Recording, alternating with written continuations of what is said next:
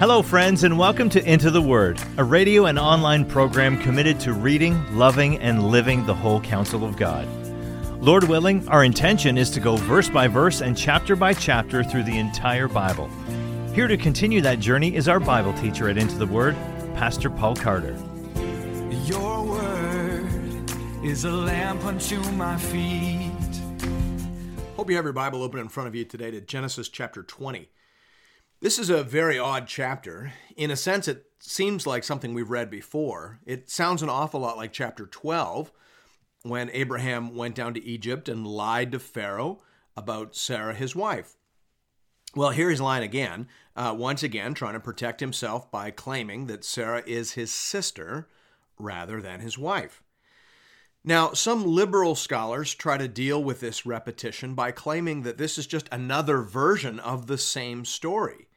They think of Genesis as having been put together by an editorial team, and the, that team was stitching together various oral traditions related to the patriarchal family.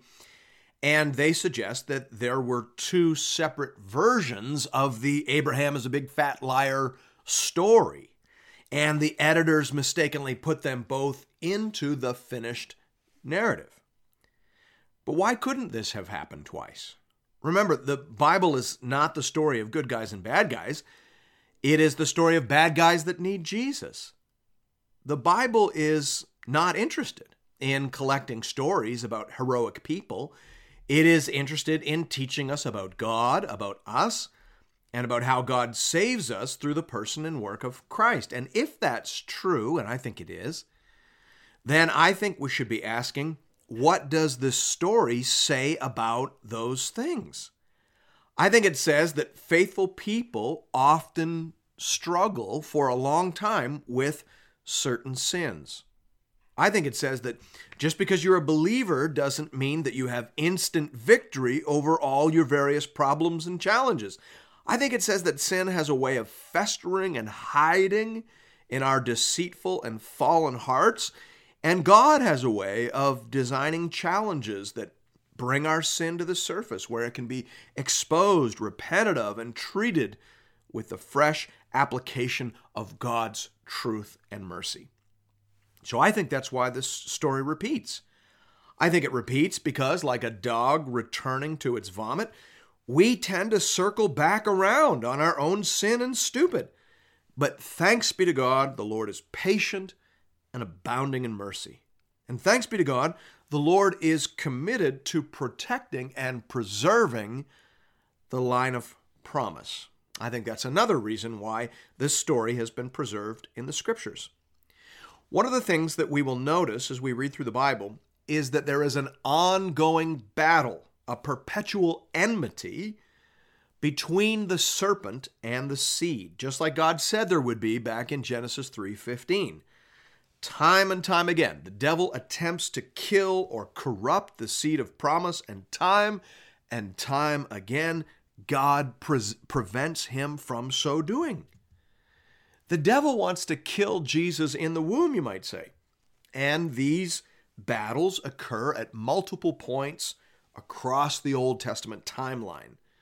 Revelation 12 in the New Testament tells this story in the form of a vision, the vision of a dragon that makes war upon a woman about to give birth to a child. Well, the woman there represents the covenant community. The dragon is the devil. And the point is that the devil has been attacking the woman, the covenant community, the carrier of the seed, the vessel of the promise, all across the Old Testament storyline. So the Old Testament is the story, really, of battle after battle between the serpent and the seed. It is the story of rescue after rescue as God graciously intervenes on behalf of his promise to redeem. That's why this story feels repetitive, because the main characters haven't changed. Abraham is still the carrier of promise, Abraham is still a sinner, and the devil is still smart enough to attack him at his point of greatest vulnerability. That's why the story sounds like something we've heard before. Hear now the word of the Lord, beginning at verse 1. From there, Abraham journeyed toward the territory of the Negeb and lived between Kadesh and Shur. And he sojourned in Gerar. And Abraham said of Sarah his wife, She is my sister. And Abimelech, king of Gerar, sent and took Sarah. Now, some people stumble here over the fact that Sarah at this point is very old. Why would Gerar want her as his wife? Well, again, we have to remember that this story comes to us from the time when the age spans were decreasing after the flood. Back in Genesis 12, when we were doing the podcast there, I quoted Derek Kidner as saying, Sarai's 60s would therefore presumably correspond with our 30s or 40s, and her 90 years at Isaac's birth with perhaps our late 50s. All right, so Sarah here would look like a woman in her 50s. Well, Halle Berry is a woman in her 50s, and lots of people still consider her attractive. But I think it's also important to remember that marriage in those days had a lot less to do with physical attraction. It was more often about political and social alliances. Abimelech may have wanted such an alliance with Abraham. We remember that Abraham was known in the region for military prowess and economic favor, so he may not have cared how old Sarah was. The text doesn't actually say why he wanted to marry Sarah and we shouldn't import our 21st century views on marriage into an ancient cultural context. We pick up the story again in verse 3. But God came to Abimelech in a dream by night and said to him, Behold, you are a dead man because of the woman whom you have taken, for she is a man's wife.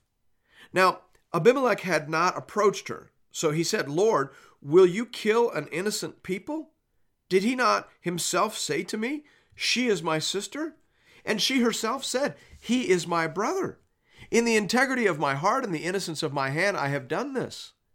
Then God said to him in the dream, Yes, I know that you have done this in the integrity of your heart, and it was I who kept you from sinning against me. Therefore, I did not let you touch her. Now then, return the man's wife for he is a prophet, so that he will pray for you and you shall live. But if you do not return her, know that you shall surely die, you and all who are yours. Here we see God intervening to protect the purity of the line of promise. We have to remember here that Sarah is already pregnant, though she's obviously not showing. And we remember in chapter 18, she didn't even realize she was pregnant, but God said that she was. So if she had stayed in Abimelech's household for any length of time, there would always have been suspicion that the child of promise was actually the child of an immoral and adulterous affair. So God acts immediately to extricate Sarah from the position that Abraham's weakness and dishonesty have put her in. God moves in power to protect the line of promise, and Abimelech recoils from his experience of that power. He he protests that he is the innocent party here, and he makes it clear that he didn't know who she was and he has not touched her in any case. He's more than happy to give her back to her rightful husband. Verse 8 says So Abimelech rose early in the morning and called all his servants and told them all these things. And the men were very much afraid. Then Abimelech called Abraham and said to him, What have you done to us? And how have I sinned against you that you have brought on me and my kingdom a great sin? You have done to me things that ought not to be done. And Abimelech said to Abraham, what did you see that you did this thing? Abraham said, I did it because I thought, there's no fear of God at all in this place, and they will kill me because of my wife. Besides, she is indeed my sister, the daughter of my father, though not the daughter of my mother, and she became my wife. And when God caused me to wander from my father's house, I said to her, This is the kindness you must do to me at every place to which we come. Say of me, he is my brother. Again, we see that Abraham takes refuge in deceit rather than trusting in the Lord. You almost get the impression that he has just become used to this lie, that he told it whether he needed to or not, and then got trapped. And again, we are reminded here that for a kingdom of priests and a holy nation, there are higher concerns than strict factual accuracy. We, we have to set a higher bar than that.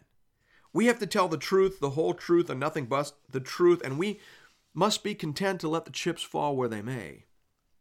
Thankfully, God is highly invested in the safety of Sarah and Abraham. So Abraham need never have compromised in the first place. The story continues in verse 14.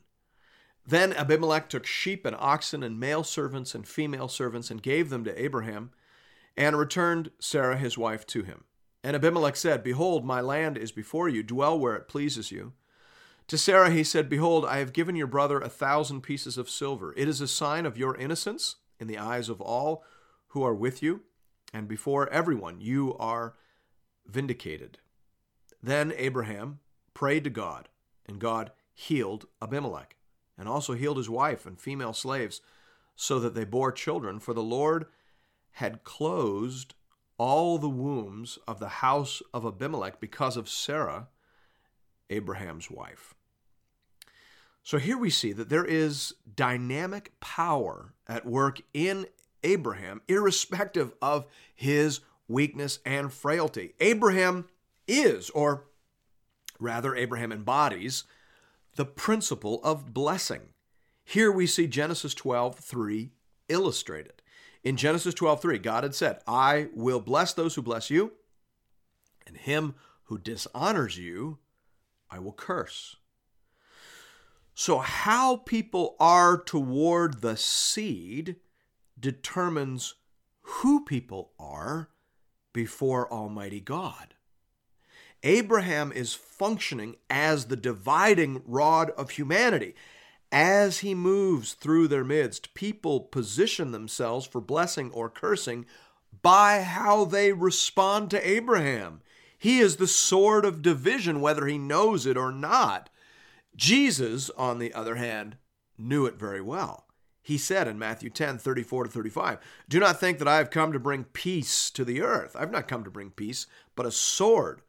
For I have come to set a man against his father, and a daughter against her mother, and a daughter in law against her mother in law. Jesus understood himself as the ultimate sword of division. He knew that he would move through families and nations and redivide the lines of human society. And he knew that how people were towards him would determine who people would be before God. He said that in John 5 23 to 24. He said, Whoever does not honor the Son does not honor the Father who sent him. Truly, truly, I say to you, whoever hears my word and believes in me who sent me, or believes him who sent me, has eternal life.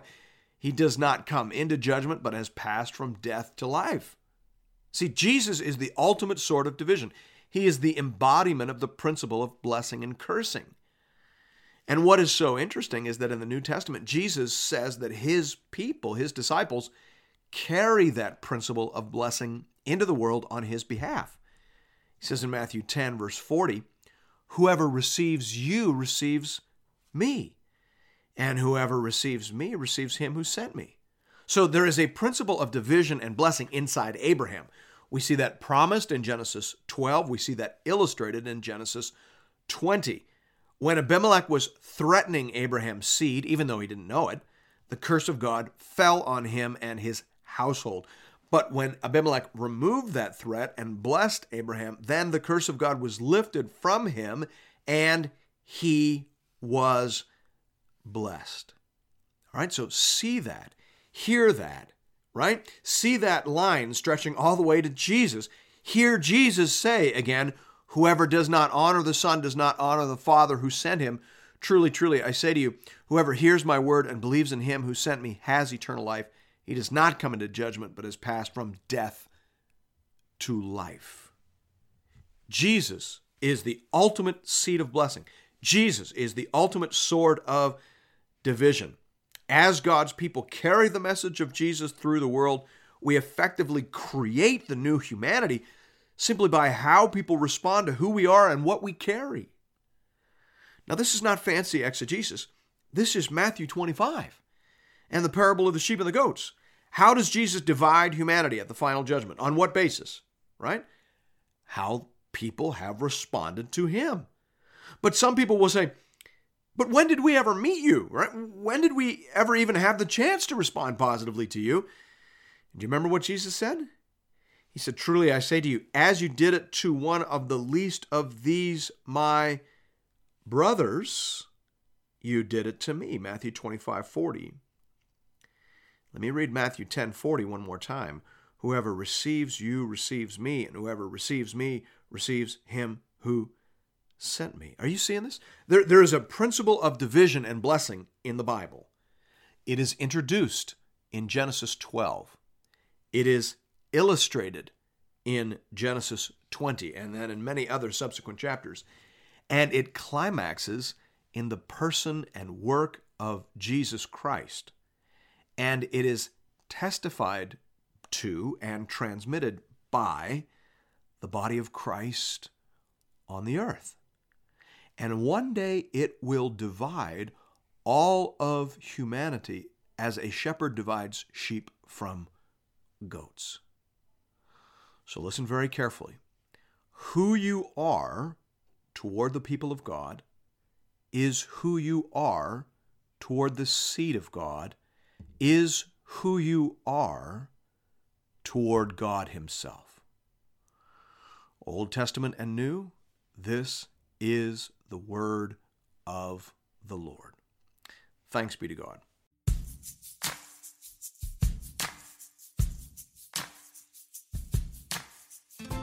And thank you for listening to another episode of Into the Word. If you've appreciated the Into the Word ministry, I'd like to personally invite you to pay it forward by supporting one of our preferred mission partners. For the remainder of this year, we are highlighting the church planting ministry Mile 1 in St. John's, Newfoundland.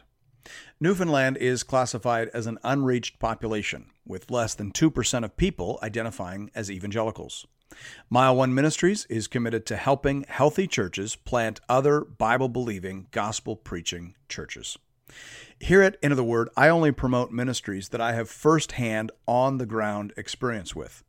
Mile One is bearing fruit and is being led and stewarded by people that I know and trust. If you'd like to make a contribution to this important ministry, you can do that by visiting the Into the Word website at intotheword.ca.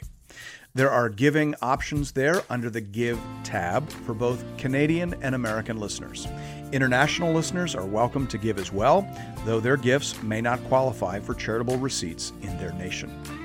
Thank you for considering this method of showing your support for the Into the Word program. And may God alone be glorified. Your word is a lamp unto my feet